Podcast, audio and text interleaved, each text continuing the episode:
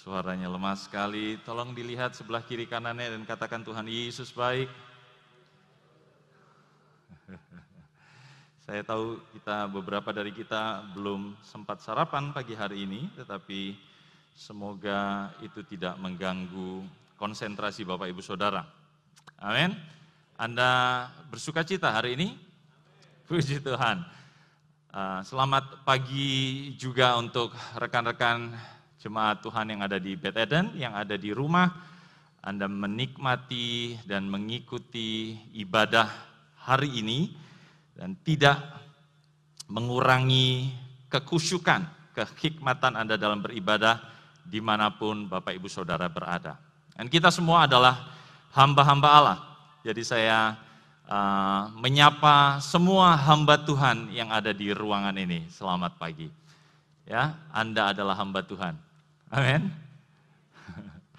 Dan hari ini Bapak Ibu Saudara bisa melihat catatan khotbah yang saya sampaikan di weblog yang ada di layar.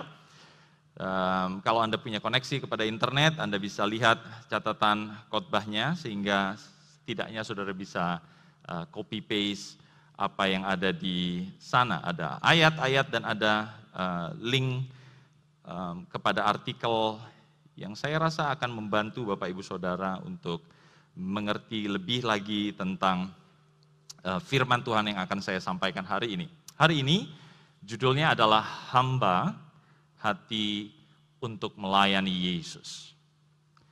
Karena kita semua adalah hamba Tuhan, kita semua adalah hamba Allah. Saya akan berangkat bahwa kita sering kali punya persepsi atau punya pengertian bahwa ada pemisahan antara saya dan kamu, kami dan kalian. Saya jemaat, kamu hamba Tuhan. Kami orang biasa, kamu hamba Allah. Tetapi kita coba baca bahwa tidak demikian apa yang ditulis di dalam firman Tuhan. Kalau kita melihat di dalam 1 Petrus 2 ayat yang ke-16, saya ingin memulai dengan hal ini. Di dalam 1 Petrus 2 ayat yang ke-16, Rasul Petrus berkata demikian, hiduplah sebagai orang merdeka dan bukan seperti mereka yang menyalahgunakan kemerdekaan itu untuk menyelubungi kejahatan-kejahatan mereka. Tetapi hiduplah sebagai hamba Allah. Ya, saudara bisa lihat nasihat-nasihat itu di sepanjang pasal ini ya untuk hidup sebagai hamba Allah. Dan ini bukan saja ditujukan kepada mereka yang melayani sepenuh waktu sebagai hamba Tuhan, tetapi juga untuk semua jemaat. Ya. Nah, kalau kita masuk ke dalam definisinya, maka seorang yang disebut hamba itu seseorang yang mengabdi kepada tuannya. Seseorang yang mengabdi kepada yang disebut sebagai master, tuan. Dan kata awal yang disebutkan untuk menyebut Tuhan di dalam bahasa Yunani itu disebut kurios. Yang artinya adalah tu, tuan. Jadi kaisar atau pemimpin um, negara saat itu atau pemimpin suatu rumah atau suatu usaha itu semua disebut mereka yang memiliki hamba-hamba disebut kurios. Tetapi secara spesifik, jemaat mula-mula menyebut Tuhan sebagai Tuan. Allah. Kalau dalam bahasa Inggris disebut Lord. Ya, Tuan. Jadi kita adalah hamba yang mengabdi kepada Tuhan. Dan apa pun konsekuensi yang harus diterima oleh hamba itu, ia mengabdi. Nah, dalam bahasa asli Alkitab, di dalam perjanjian baru, kata hamba juga punya konotasi seorang pelayan. Pada kesempatan kali ini saya tidak akan jauh meneliti kata hamba atau pelayan di dalam bahasa aslinya, tetapi saya kalau Anda masuk ke web blog yang tadi saya berikan di pertama, saya beri ada dua uh, tulisan. Yang pertama adalah karya tulis dari Rachel Iwamori PhD ya, tentang kepemimpinan hamba. Bapak Ibu Saudara tinggal klik saja kalau Anda punya internet, langsung masuk ke uh, artikel itu. Ya, Saudara bisa baca karya tulisnya. Demikian juga ada artikel dari Herlise Yeti Sagala, Doctor of Theology, Doctor of Ministry. Ya, dia menulis tentang aku ini adalah hamba Tuhan. Konsepnya adalah tentang ketika Maria menyebut dirinya sebagai hamba Allah, padahal dia adalah anak muda saat itu. Dia tidak memegang jabatan di sinagog atau di bait Allah, tetapi dia menyebut dirinya hamba Tuhan. Aku ini hamba Tuhan. Ya, tetapi saya serahkan kepada Bapak Ibu Saudara. Kalau Anda mau buka, Anda mau baca, silakan. Um, saya hanya menyediakannya Bapak kepada Bapak Ibu Saudara. Tetapi bahasan kali ini saya ingin fokus bahwa antara hamba dan pelayan saya tidak akan uh, pisahkan begitu ya. Saya ingin mengkategorikannya ya. Seorang hamba adalah seorang pelayan, seorang yang melayani, seorang yang menghamba. Ya, ini saya tegaskan di awal supaya anda yang mendengarkan mengerti mengapa saya tidak berusaha membahasnya dari sisi kebahasaan atau etimologi dari hamba atau pelayan. Nah, Bapak Ibu Saudara, konsep melayani ialah standar teratas yang diharapkan oleh banyak orang dalam banyak bidang. Kalau Bapak Ibu Saudara di dalam bidang perdagangan, Anda perlu melayani customer, pelanggan Anda. Ya, ada customer satisfaction. Ya, kepuasan pelanggan itu selalu diutamakan. Ya. Kalau saudara jual beli, selalu saudara ingin pelanggan Anda puas. Ya, di zaman online ini saudara punya banyak platform untuk lakukan itu, betul? Ya. Ada Tokopedia, ada apa lagi? Lazado, gitu ya. Kan nggak boleh nyebut merek kan? Ya, nggak ada yang endorse. Ya, Bapak Ibu Saudara, kalau saudara masuk ke dalam platform apa pun itu, bahkan kalau saudara um, Bapak Ibu Saudara membeli di toko yang tidak online pun orang berusaha untuk melayani Anda dengan baik. Ya, kalau saudara datang ke toko dan orangnya ketus, judes, ya, tidak melayani pelanggan, saudara nggak suka gitu. Saudara nggak suka dengan toko itu, kecuali memang harganya murah banget gitu ya. Yang nggak apa-apalah dijudesin yang penting murah. Tetapi secara umum standarnya adalah seseorang diharapkan untuk melayani. Demikian juga di dalam penyediaan jasa, apalagi penyediaan jasa ya, saudara tahu kan itu yang berbaju hijau, gojok itu, keliling-keliling, ya. Dia selalu, kemarin saya sempat naik, uh, ada uh, penyedia layanan namanya Grip, tahu ya, Grip ya, mirip-mirip lah itu hijau-hijau juga. Waduh, sejak saya naik, aduh, terima kasih ya Bapak Ibu ya sudah mau naik dengan grip. Aduh, oke, okay. pertama oke. Okay. Sepanjang perjalanan dia ngomong gitu terus. Gitu ya. Bapak Ibu gimana kabarnya? Aduh, terima kasih ya sudah naik dengan grip. Lama-lama jadi kesel juga kan. Tetapi saya melihat intensi dari orang ini untuk melayani. Demikian juga di dalam pendidikan Ya, saudara ingin punya guru yang melayani, dosen yang melayani. Anda pasti punya ada di pikiran Bapak Ibu Saudara, guru SD-mu, guru SMP, guru SMA yang membekas gitu atau bahkan guru TK yang membekas yang melayani Bapak Ibu Saudara. Saya punya guru, guru yang baik sekali namanya Ibu Josephine, guru fisika dan saudara tahu bahwa fisika itu bukan salah satu kekuatan saya. Ya, kalau kalau banyak mungkin orang suka dengan fisika, saya agak bingung dengan fisika. Tapi guru ini begitu melayani saya, sehingga saya teringat. Bahkan suatu ketika saya lagi bingung ngerjain tugas, dia datang kepada saya dan dia mulai bilang, kenapa Jeff? Ini kan harusnya begini, begini, begitu. Dia diajarin. Ya, karena kalau ketika saudara SMA kan harus ngerjakan rumus fisika gitu kan, diketahui gitu kan. masalahnya apa, terus baru jawabannya. Ibu Josephine, ya, dia melayani bidang pemerintahan, saudara punya banyak orang yang saudara ingin mereka melayani masyarakat. Ini standarnya, ini standarnya.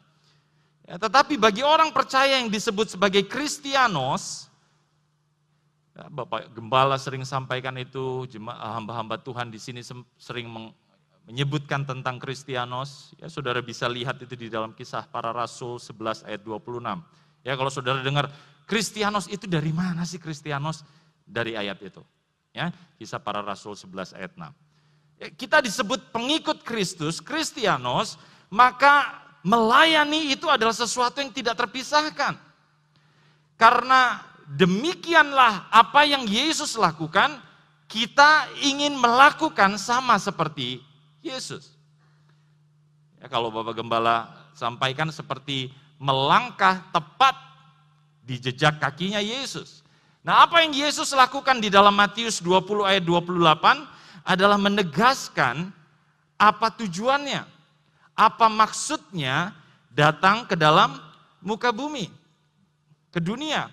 Ayat yang ke-28 dari Matius pasal 20.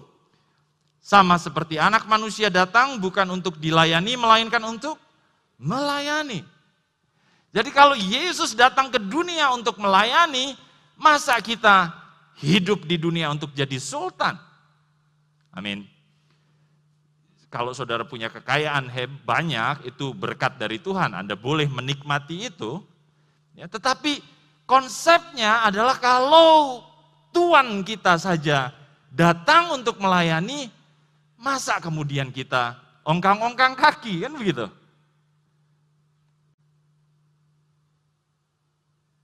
Istri saya bekerja di firma hukum yang punya kantor berdekatan antara satu e, pengacara dengan pengacara yang lain. Ya, lawyer, dia corporate lawyer, jadi tidak ngurus e, kasus-kasus yang di e, pengadilan begitu. Tapi dia corporate lawyer, jadi ada kantornya eh, dan dan berkantor bersama dengan owner eh, sekaligus juga pengacara yang cukup terkenal di bidang hukum. Nah sebelum bosnya ini pulang, maka pengacara-pengacara yang lain yang ada di kantor itu mikir gitu loh, bos gua aja belum pulang. Masa gue pulang duluan? Saudara bisa bisa nangkep ya mindset seorang pelayan, mindset seorang hamba, dia berusaha untuk match tuannya. Melangkah seperti tuannya, melangkah seperti atasannya. Nah demikian juga kalau Yesus melayani, masa kita nggak mau melayani? Pertanyaan buat Bapak Ibu Saudara. Kalau Yesus saja melayani, mengapa kita tidak mau melayani? Nah, Rasul Petrus berusaha mengingatkan orang-orang percaya di dalam 1 Petrus 2 ayat 16 untuk menjalankan kemerdekaan di dalam Kristus itu bukan untuk berbuat dosa, bukan untuk melakukan kesalahan, tetapi untuk menjadi hamba Allah. Hidup sebagai hamba Allah. Coba lihat lagi 1 Petrus 2 ayat 16. Ya, hidup sebagai hamba Allah. Kenapa? Karena banyak orang yang sudah dimerdekakan oleh Kristus, hei saya sekarang sudah merdeka, apa pun saya perbuat, saya pasti masuk surga. Nah keyakinan akan hal itu bukan berarti kemudian saudara bisa bebas melakukan apa pun tanpa konsekuensi. Karena saudara tahu saudara adalah hamba. Kalau saudara digaji sekian jumlah uang oleh tuan, oleh pimpinan, oleh siapa pun. Kemudian saudara bebas melakukan apa pun tanpa saudara bertanggung jawab kepada pimpinan atau bos atau tuan Anda, maka Anda bukanlah hamba yang baik. Kita bukan hamba yang baik kalau kemudian kita kita me, menggunakan kemerdekaan kita untuk melakukan kejahatan. Seorang hamba Allah, seorang pelayan Tuhan itu harus bertanggung jawab kepada atasannya. Nah Bapak Ibu Saudara, konsep tentang hamba Tuhan atau hamba Allah ini tidak ditentukan oleh status Bapak Ibu Saudara di gereja. Di dalam gereja bisa saja seseorang dikelompokkan sebagai hamba-hamba Tuhan. Tetapi yang saya bicarakan hari ini adalah kita semua tanpa harus memandang status Anda yang diberikan oleh organisasi gereja. Maksudnya mulai dari gembala jemaat, mulai dari staf gereja, pengurus gereja, pelayan dan aktivis, semua itu label-label yang kita pakai untuk bisa membedakan antara oke, okay, pendeta Yosminandar ada di kelompok ini. Okay, pendeta Gideon Santoso ada di kelompok ini. Gitu kan? Bapak Ingje ada di kelompok ini. Saudara Chandra ada di kelompok ini. Betul ya? Saudara Chandra yang ngedram tadi. Semua kita berikan sebutan. Kita beri sebutan. Tetapi maksud dari hamba Allah di dalam 1 Petrus 2 ayat 16 adalah semua orang yang sudah dimerdekakan oleh Kristus. Di dalam Galatia 5 ayat 1. Jadi kalau Bapak Ibu Saudara belum dimerdekakan, ya Anda punya hak untuk bilang bahwa saya bukan hamba Kristus. Tetapi seseorang yang sudah dimerdekakan di dalam Kristus, maksudnya dimerdekakan dari dosa, dimerdekakan dari kutuk, disiapkan untuk menjadi mempelai Kristus adalah orang-orang yang harusnya menghamba menjadi hamba Tuhan. Jadi kita kalau membatasi sebutan hamba Tuhan atau pelayan Tuhan itu dengan orang-orang yang melayani di gereja, maka kita akan terus kekurangan pekerja di ladangnya Tuhan. Saudara ingat nggak Tuhan Yesus pernah berkata ya di dalam Lukas 10 ayat yang kedua bahwa pekerja sedikit tetapi tuayannya banyak. Jadi kalau kita hanya menggolongkan kalian hamba Tuhan, kami jemaat biasa, maka ini akan terus terjadi. Tuayan ini tidak akan pernah bisa cukup pekerja yang ada di dalamnya. Bapak ibu saudara bayangkan, ratusan ribu orang tinggal di Tegal, ratusan juta orang jadi penduduk Indonesia, miliaran orang memenuhi bumi ini. Kalau Anda hanya ingin hamba Tuhan saja, dan Anda merasa bukan hamba Tuhan, Bapak Ibu Saudara merasa bukan hamba Tuhan, tuayan ini akan terus terbengkalai. Nah, saya coba gambarkan ekspektasi banyak orang percaya mengenai konsep hamba Tuhan. Kalau ada seorang hamba Tuhan bekerja di dalam gereja dengan luar biasa, sebut saja dia bisa menjangkau seribu orang setiap harinya. Itu itu angka yang kalau saya sebutkan kepada staf gereja mungkin wah ya kita berusaha menelpon 601 keluar kepala keluarga di GPDI Mahanaim saja kita butuh dua bulan untuk menyelesaikan itu. Apalagi kalau kemudian dibebankan satu staf gereja harus menjangkau seribu orang dalam satu harinya, wah itu besar sekali. Tetapi toh kalau kita berasumsi seperti itu, kemudian ada jemaat yang berkata, nah itu dia kan sudah bekerja, dia kan sudah menjangkau seribu orang. Nah saya ini jemaat, apa yang perlu saya lakukan adalah datang ke gereja dan nggak perlu jangkau siapa pun. Yang penting toh aku datang ke gereja kan. Saya tidak tidak berusaha untuk membuat Bapak Ibu merasa bersalah, tetapi saya ingin kita punya satu pengertian bersama bahwa datang ke gereja itu baik, tetapi Anda juga mengerti bahwa panggilan kita yang dimerdekakan dalam Kristus ini adalah seorang hamba Allah. Apa yang bisa hamba lakukan untuk Allah? Apa yang bisa kita lakukan untuk Yesus? Salah satunya adalah penjangkauan jiwa. Kalau Bapak Ibu Saudara ingat, dulu saya sempat me, me, menyampaikan tentang um, rencana Allah di dunia. Gitu ya, Allah memulai dari kekekalan semua akan berakhir di kekekalan. Kira-kira seperti itu. Gitu ya. Pada awalnya Tuhan dan manusia bersama-sama. It's salah. Di mana Bapak Ibu Saudara? Taman? Betul. Bukan taman poci. Tuhan dan manusia bersama-sama di Taman Eden. Along the time, dalam sejarahnya, kemudian ada manusia jatuh dalam dosa, ada pengorbanan, penebusan Yesus, dan kemudian ada komunitas gereja yang dibangun. Tapi pada akhirnya apa sih? Bahwa Tuhan kembali ingin bersama-sama dengan manusia di mana? Di surga.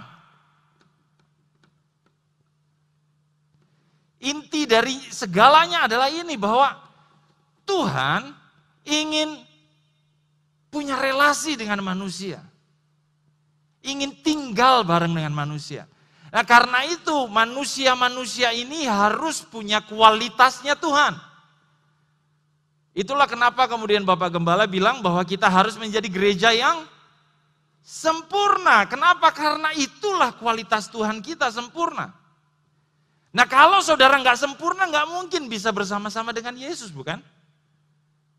Nah, jadi apa yang kita lakukan adalah kita menjangkau sebanyak-banyaknya manusia untuk kemudian mereka pada akhirnya bisa bersama-sama dengan Tuhan. That's the thing. Itu loh yang jadi jadi pemikiran kita. Allah memulai hidup dengan manusia, Allah akan mengakhiri segala sesuatunya juga dengan hidup dengan manusia. Nah, semua orang yang enggak nggak bisa kemudian sesuai dengan standarnya Allah ya nggak bisa masuk, nggak akan bisa bersama-sama dengan Tuhan. Karena itulah kemudian kita perlu menjangkau orang untuk bisa mengenal Yesus supaya mereka bisa bersama-sama dengan Yesus sehingga kita melayani maksudnya Yesus. Maksudnya Yesus, maksudnya Tuhan adalah di mana aku berada, aku ada di situ. Di mana ada Yesus, harusnya ada kita yang sudah dimerdekakan di dalam Kristus. Jadi inilah yang kemudian jadi maksudnya Tuhan yang ingin kita layani. Oke, berarti apa yang harus saya lakukan adalah saya harus menjangkau sebanyak mungkin orang untuk Kristus. Kita nggak bisa mengandalkan orang-orang yang kita sebut sebagai hamba Tuhan. Karena kita semua ini hamba Tuhan. Pemikiran bahwa saya adalah jemaat yang penting saya datang ke gereja dan tidak perlu menjangkau siapa pun adalah sesuatu yang salah. Seseorang mungkin nampaknya luar biasa dalam penjangkauan, seperti yang saya katakan. Bisa jadi dia menjangkau seribu orang per hari. Luar biasa angka yang besar. Tetapi itu tidak dapat mengalahkan keterlibatan seseorang yang secara konsisten menjadikan orang lain penjangkau jiwa. Jadi yang harus, yang diharapkan adalah bukan satu orang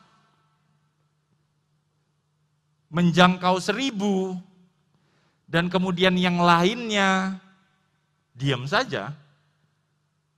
Tetapi yang diharapkan adalah satu orang menjangkau dua. Di mana setiap orang ini akan menjangkau dua lagi. Seperti MLM ya. Saudara yang pernah ikut MW, AFC, Superfood. Wah jadi ngeluarin ini ya, maaf ya, jadi merek lagi. Tetapi saudara bisa mengerti maksudnya kan? Mengharapkan seseorang menjangkau seribu orang setiap hari, itu tidak akan bisa sekuat dari seseorang yang menjangkau dua orang, tetapi memastikan dua orang itu menjangkau dua orang yang lain. Saya berikan uh, hitung-hitungan saja kepada Bapak Ibu Saudara. Sebut saja kalau ada A, ya, ini adalah A. Ini si A nih. Dia menjangkau seribu orang setiap hari. Ini B. Ya, dia menjangkau dua orang saja setiap hari. Maka kalau mereka konsisten pada tahun keempat, maka A akan menjangkau 1,4 juta 460 ribu orang. Sementara tahun keempatnya dari B dia hanya menjangkau berapa orang? Kira-kira 80 orang. Ketawalah saudara ya. Ih, apa artinya ini? Ini loh hamba Tuhan hebat ini. Fenomenal. Memenangkan jutaan orang. Apa ini 80? Tapi tunggu dulu, tunggu dulu. Kalau dia konsisten, ya untuk memastikan setiap orang di bawahnya menjangkau dua orang lain, maka di tahun ke-8 ya B menjangkau 2, ini kalau ada yang pintar matematika saya uh, tolong dikoreksi ya kalau saya salah ya. 2 juta 920 ribu orang. B di tahun ke-8 dia baru menjangkau 6.560 orang. Sekali lagi saudara lihat kontras sekali. Tapi tunggu dulu. Sampai tahun ke 16. Oke, ini first year. Eh, sorry, fourth year. Ini eighth year. Kalau saudara masuk ke tahun ke-16 dan keduanya konsisten melakukan hal yang sama, maka yang dijangkau oleh orang ini adalah 5, 8, 40. Sementara yang B, yang hanya memastikan bahwa dua orang setiap hari dia jangkau, berapa yang dia jangkau Bapak Ibu Saudara? 43 juta 46.720 orang. Baru saudara, kok bisa ya? Karena dia memulai memastikan dua orang yang dia jangkau menjangkau orang. Bapak Ibu Saudara menjadi pelayan Tuhan, menjadi hamba Tuhan, itu bukan bukan rocket science. Bukan saudara harus datang ke sekolah teologi yang hebat. That's good, itu bagus. Semua staf kita masuk ke sekolah Alkitab. Baru saya yang belum. Jadi saya lebih lebih terbelakang dari rekan-rekan staf sebenarnya. Itu bagus. Tetapi it's not a rocket science. Saudara tinggal jangkau dua orang saja. Pastikan mereka jangkau dua orang lain. Lakukan itu dengan konsisten. Saudara bisa lihat tujuh kali lipat orang yang terjangkau hanya dengan konsisten menjangkau dua orang setiap hari. Apa yang ingin saya maksudkan adalah bukan kita bermain dengan angka, melihat jiwa-jiwa sebagai angka, jemaat gereja sebagai angka-angka statistik belaka. Tetapi apa yang ingin saya sampaikan adalah bahwa supaya kita punya kerinduan untuk menjangkau orang lain. Setidaknya mereka mengenal pribadi Yesus. Setidaknya mereka tahu bahwa ada orang yang namanya Yesus. Bahwa Yesus itu hadir ke dunia. Saudara mengenalkan itu dengan konsisten. Nggak usah muluk-muluk. Saudara tidak perlu cakap lidah. Tidak perlu punya kemampuan oratori yang luar biasa. Tetapi yang penting ada kasih akan jiwa-jiwa di dalam hati Bapak Ibu Saudara jemaat. Seperti ketika Yesus melihat orang-orang di Markus 6. Saya ingin baca ini karena ini ini Yesus, kita Kristianos. Dia Kristus, dia yang diurapi, kita ingin jadi seperti dia. Ya, di ayat yang ke-34, Bapak Ibu Saudara baca bersama dengan saya. Ketika Yesus mendarat, ia melihat sejumlah besar orang banyak maka tergeraklah hatinya oleh belas kasihan kepada mereka karena mereka seperti domba yang tidak mempunyai gembala. Lalu mulailah ia mengajarkan banyak hal kepada mereka.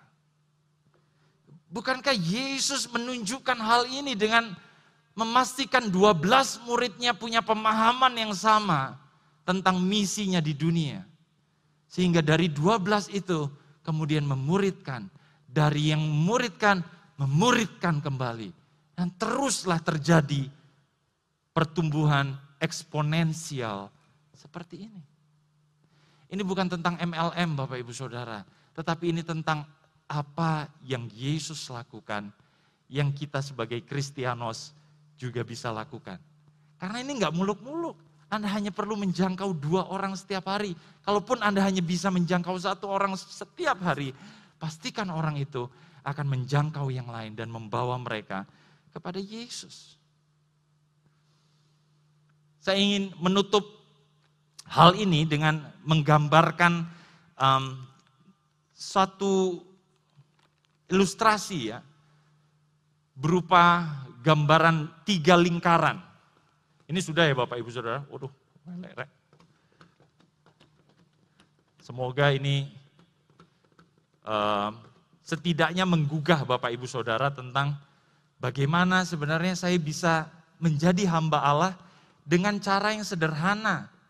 Ya, Anda nggak usah menunggu bahwa ada malaikat datang kepada Bapak Ibu Saudara dan kemudian berkata, Hei, yang dikandungmu adalah itu kan aneh gitu kan kalau cowok tiba-tiba datang, hei yang dikandungmu, saya kan cowok. Jadi nggak perlu ada gambaran atau penampakan ilahi yang macam-macam sebelum Anda kemudian menjadi hamba Allah. Nah ada tiga lingkaran yang saya pertama kali dengar ini dari um, Pastor Kong Hee. Ya, Pastor Kong Hee ini adalah pendeta di City Harvest Church Singapura Meskipun ada banyak kontroversi tentang dia, tetapi saya pelajari hal ini untuk kemudian mengerti konsep penjangkauan kita. Jadi ada tiga lingkaran sebenarnya. Ya, lingkaran pertama seperti itu, lingkaran kedua sedikit lebih besar, dan kemudian ada lingkaran ketiga yang kecil di belakang. Lingkaran yang pertama ini adalah komunitas Kristen, gereja saudara. Ini adalah tempat yang sangat aman bagi kita. Saudara bisa bilang, wah aku cinta Yesus. Nggak akan ada yang merajam saudara dengan dengan dengan batu. Tetapi lingkaran yang kedua yang lebih besar adalah komunitas dunia. Ya, di sini saudara berkesenian, di sini saudara berdagang, di sini saudara berkomunitas, ya PKK, arisan, klub badminton, motor riding, apa pun. Di sini Bapak Ibu Saudara bisa melayani um, di dalam bidang militer. Di sini Bapak Ibu Saudara bisa melayani di bidang pendidikan, ya atau dilayani oleh pendidik-pendidik. Di sini Bapak Ibu Saudara uh, punya keluarga, keluarga sedarah. Di sini Bapak Ibu Saudara punya hubungan dengan pemerintahan. Oke? Kemudian lingkaran yang ketiga adalah para pengambil kebijakan. Kenapa lingkarannya kecil? Karena tidak banyak orang yang punya hak untuk bisa mengambil kebijakan yang bisa menentukan apa yang terjadi di dua dunia ini. Jadi ada tiga lingkaran yang kemudian Bapak Ibu Saudara hidup. Berapa jam yang Anda habiskan di lingkaran pertama? Let's say minimal dua jam saudara habiskan di sini. Berarti Bapak Ibu Saudara punya 22 jam untuk melakukan hal-hal yang lain. Untuk berkesenian, berdagang, berkomunitas, beroleh pendidikan dan lain sebagainya. Anda Anda hidup sekian puluh jam di lingkaran yang kedua. Bagaimana mungkin kemudian kita mengharapkan bahwa orang-orang yang melayani di lingkaran pertama inilah yang bisa menjangkau dunia. Iya kan? Itu kerjaannya hamba Tuhan, Wong saya bukan hamba Tuhan kok. Semua Anda dorong ke lingkaran pertama. Yang ya, iya sih memang aman sih.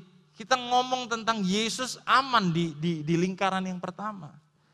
Tetapi sampai kapan kita membiarkan pemberitaan tentang Yesus hanya berhenti di lingkaran pertama? Bukankah kita harus masuk ke lingkaran yang kedua, di mana kita menghabiskan sebagian besar hidup kita di lingkaran itu? Dan mungkin ada beberapa Bapak Ibu Saudara jemaat Tuhan, mungkin Anda yang menyaksikan, Anda punya kesempatan untuk masuk ke lingkaran yang ketiga. Anda menjadi pejabat di kelurahan, kecamatan, di mana pun, Anda bisa mendorong anak-anak Bapak Ibu Saudara untuk menjadi seseorang yang bisa mengambil kebijakan, tetapi dia tetap Kristianos. Ya ingat ya ada tokoh-tokoh Kristen di dalam Alkitab yang meskipun mereka bekerja di pemerintahan dunia, Yusuf, Daniel, tetapi mereka tetap punya nilai-nilai ilahi. Ada rekan-rekan kita juga yang mungkin kita lihat di berita-berita orang-orang Kristen. Yang mereka bekerja di pemerintahan, mereka berusaha mengambil kebijakan sesuai dengan nilai Kristen. Itu bisa juga dilakukan, tetapi kan lingkarannya kecil. Jadi apa yang bisa kita lakukan adalah lingkaran yang kedua di mana kita punya banyak waktu untuk menjangkau orang di sana. Nanti Bapak Ibu Saudara akan dengar penjelasan dari rekan-rekan tim doa. Ini saya sampaikan juga sebagai semangat bagi tim kerja doa di staf Mahanaim. Bapak Ibu Saudara kami punya 12 tim kerja yang semua punya bagian-bagiannya masing-masing. Ada satu tim kerja yang namanya doa, konseling, kunjungan, dan penginjilan. Nah, tim inilah yang akan nanti mempresentasikan konsep tentang alfa Bagaimana saudara bisa menjangkau orang sampai ke angka 43 juta itu dengan memulai mengajak, mengundang dua orang, satu orang sajalah untuk kemudian mengenal Yesus di Alfa. Bukan saudara yang ngomong panjang lebar. Nanti ada rekan-rekan di Alfa yang akan mengenalkan tentang Yesus kepada mereka. Tetapi apakah Bapak Ibu Saudara mau mengarahkan orang itu untuk mengenal Yesus. Anda adalah hamba Allah, Bapak Ibu Saudara. Kita semua hamba Tuhan. Kita ingin melayani Tuhan kita, Tuhan Yesus Kristus. Kita punya kesempatannya, mulai dari satu, mulai dari dua orang per hari. Lakukan itu. Jangkau mereka, arahkan mereka. Eh, ada Yesus loh. Di mana ini linknya? Ini tempatnya. Nanti akan ada rekan-rekan di Alfa yang akan menjangkau, yang akan melayani mereka dengan video kesaksian, video penginjilan. Saya tahu nggak semua, nggak nggak nggak banyak orang yang bisa bercerita panjang lebar tentang Yesus kepada orang lain. Tetapi yang saya harapkan Bapak Ibu Saudara, yang firman Tuhan harapkan kita menjadi hamba Allah. Yang setia dengan panggilan kita. Anda ibu rumah tangga, anda bekerja di usahamu, Anda bekerja di komunitas, Anda ada di sekolah, ada di kampus, Anda punya keluarga, Anda bekerja di pemerintahan, di mana pun Anda berusaha undang satu orang. Kamu mau nggak mengenal Yesus? Mulai dari kerinduan di dalam hati Bapak Ibu Saudara. Ketika Anda memberikan itu kepada melayani Yesus, saya percaya di akhir hidup kita akan ada suara yang berkata seperti yang dituliskan di dalam Matius 25 ayat yang ke-21. Baik sekali perbuatanmu itu, hai hambaku yang baik dan setia. Engkau telah setia dalam perkara kecil, aku akan memberikan kepadamu tanggung jawab dalam perkara yang besar. Masuklah dan turutlah dalam kebahagiaan Tuanmu. Masuklah dan turutlah dalam kebahagiaan Tuanmu. Tapi itu semua dimulai dari menjadi hamba yang baik dan setia. Maukah Bapak Ibu Saudara melayani Tuhan? Di mana pun Bapak Ibu Saudara berada. Layani dia dengan menelpon satu orang SMS satu orang saja. Bilang, aku mau kenalin kamu dengan seorang yang mengubah hidupku. Namanya Yesus. Kalau toh dia menolak, itu bukan salahnya Bapak Ibu Saudara. Tetapi akan salah kalau kita tidak mencoba dan berpikir aku bukan hamba Tuhan. Ini bukan tugasku. Biar Allah ubah hati kita. Supaya kita bisa melihat seperti Yesus melihat.